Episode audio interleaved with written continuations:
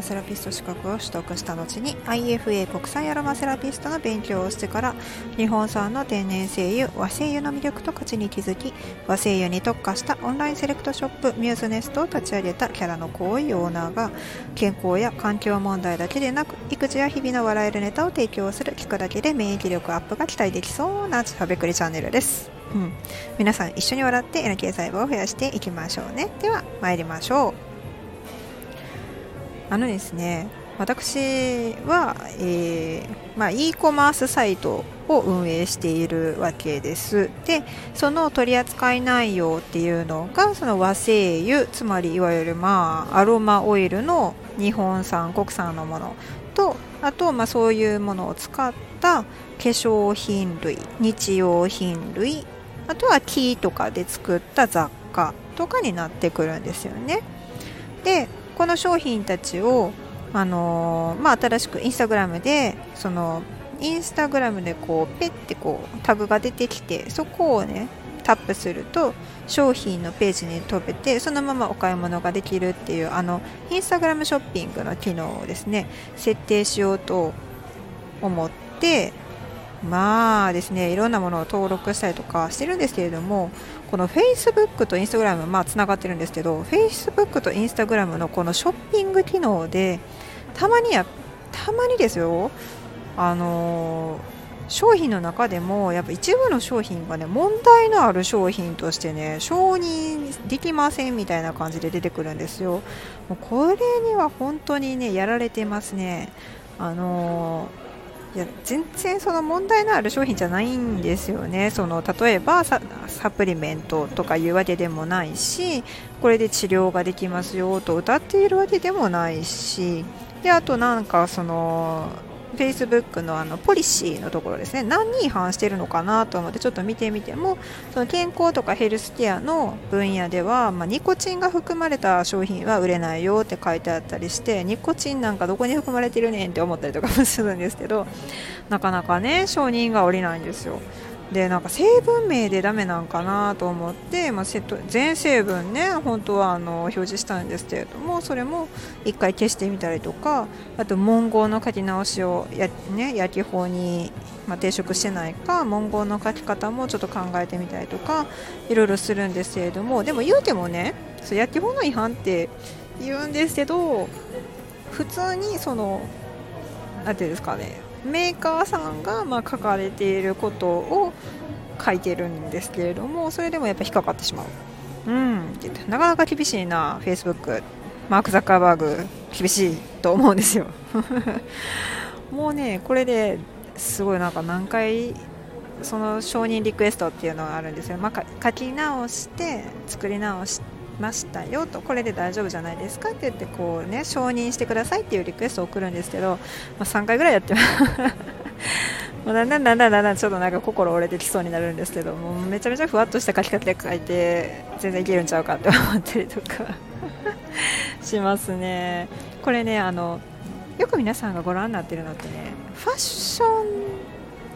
雑貨だとかあとはまあ本当に普通の服だとかそういったものが結構多いと思うんですよね。あの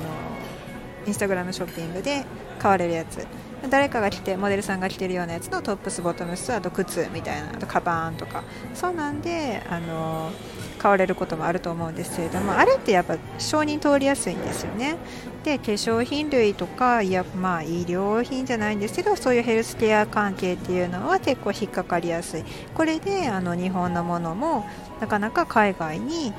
出したりとかもしにくいっていうのがあるんですよね。うん、これは結構ね、まあ、問題としてはその業界的には大きな問題ではあります。うん、難しいんですよ。だからこれはあかんっていうのをねその文言の中で直してくれるっていうか指摘してくれたらあここがあかんねんなっていうのは分かるんですけれども一体何がダメか分からないっていうような状態ですね。あのよくツイッターとかでもあの何があかんかったのか分からないけれどもバンされたみたいな。そのつながってた文言がいわゆるそのものすごくセンシティブな内容であったりとかその卑猥とみなされて バンされるみたいなねそういう事件も起こったりとかするので、まあ、機械が見回っている以上はなかなかそういうのは難しいのかなと思うんですけどせめてどこがあかんのか教えてくれって言ってあのオーナーは日々悩んでおります。それでもねあのインスタグラムの方からあのポチッとしてまあ、タグでこの商品いいなと思ってそこをクリックして飛んでもらってそのままお買い物ができるっていうのはやっぱり便利な機能なのでどんどん皆さんにも使っていただきたいなっていうのは思っています、まあ、それができるように頑張ってるんですけどね。で Facebook のページの方は今度はなんかいろんな機能が増えていて、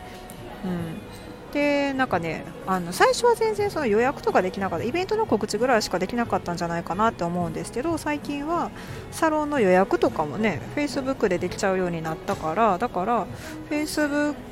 じゃないその外部サイトにわざわざ遷移、まあ、ページを移ってもらって遷移してでそこで予約を確定してもらうっていうひと手間がまた減るっていう状態なんですよ。自分のウェブサイトを持ってなくても Facebook ページを使持っていたら、まあ、商品も売れるしサロンさんとかだセッションとかだったらそこで予約も完了できてしまうっていうような、まあ、便利になりましたよね。うん、だからどちらかというとやっぱりそのうーんそこの部分でうまく Facebook のユーザーをまだまだ増やしていこうという、まあ、Facebook 離れとか一時期言われてましたもんね。っていうのが見えるかなと思います。で、まあ、インスタグラムなんかはねだって写真のところの本文にリンク貼っても意味ないですしねあれね。うん。なんですよ。だツイッターと違ったのはそういう部分ですね。これ使い分けをいろいろやっぱり悩むわけですけれども私の場合はまあ商品を見せるということでインスタグラムのまあカタログみたいな感じにするのとあとは Facebook ショッピングのカタログっていうのでページを見ていただいたらどんな商品を使っているのか分かるっていうのが一番のメリットです。ただややこしいでっていう話ですね。そう自分とこのサイトもね今リニューアルしてるんですけれどもなかなかそっちも手強いなって思いました。なんかほぼやっぱあれですよね。ほぼ自力でやってくれっていうような感じのスタンスなので Facebook って。あの大変なんですよ。わからないみたいなね、うん。まあ、でもこれがうまくいけばあの例えばそのハンドトリートメントのセッションだけでもあの何時から何時までだったら予約可能ですよみたいな感じで私が開放できるわけですね自分のスケジュールを。うん、でこうなると体験していただくこともできるのでその体験していただいたら、まあ、香りのものなんでねやっぱり本当は対面でしたいわけですよ。あのレッスンとかも対面でしたい本当はねでもなかなか会えないし全国行脚もなかなかできないしでポップアップショップストアを開くわけにもいかんしそこまでやる、まあ、私はあくまでもオンラインストア。なんでそうそうなんです。オンラインショップなんですよ。あのうん。実店舗持ちたくはないですね、うん、そういったものであのデジタルをうまく使ってこれからのまあビジネスを考えていくっていうので今私はいろいろ勉強してますね。本当に広告業界にいた時なんてもう10年前のことですからその時の広告の形態から考えたら今全然違いますもんね。本当日々勉強ですよ、うん、学生の時は全然勉強好きじゃなかったのにな。でも今、まあ、幸いねその私が勉強こうやってああこれもかあれもかみたいな。そういうのでいろいろ調べて学んでいくっていうことをあんまり苦に感じない研究者タイプいわゆる研究者タイプっていう、まあ、風にカテゴライズされるタイプなのでそれをなんかああでもないこうでもないってずっとやってるのを見て息子は面白そうやと思ってるみたいです。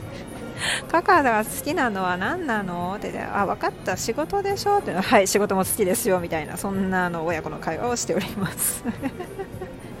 あの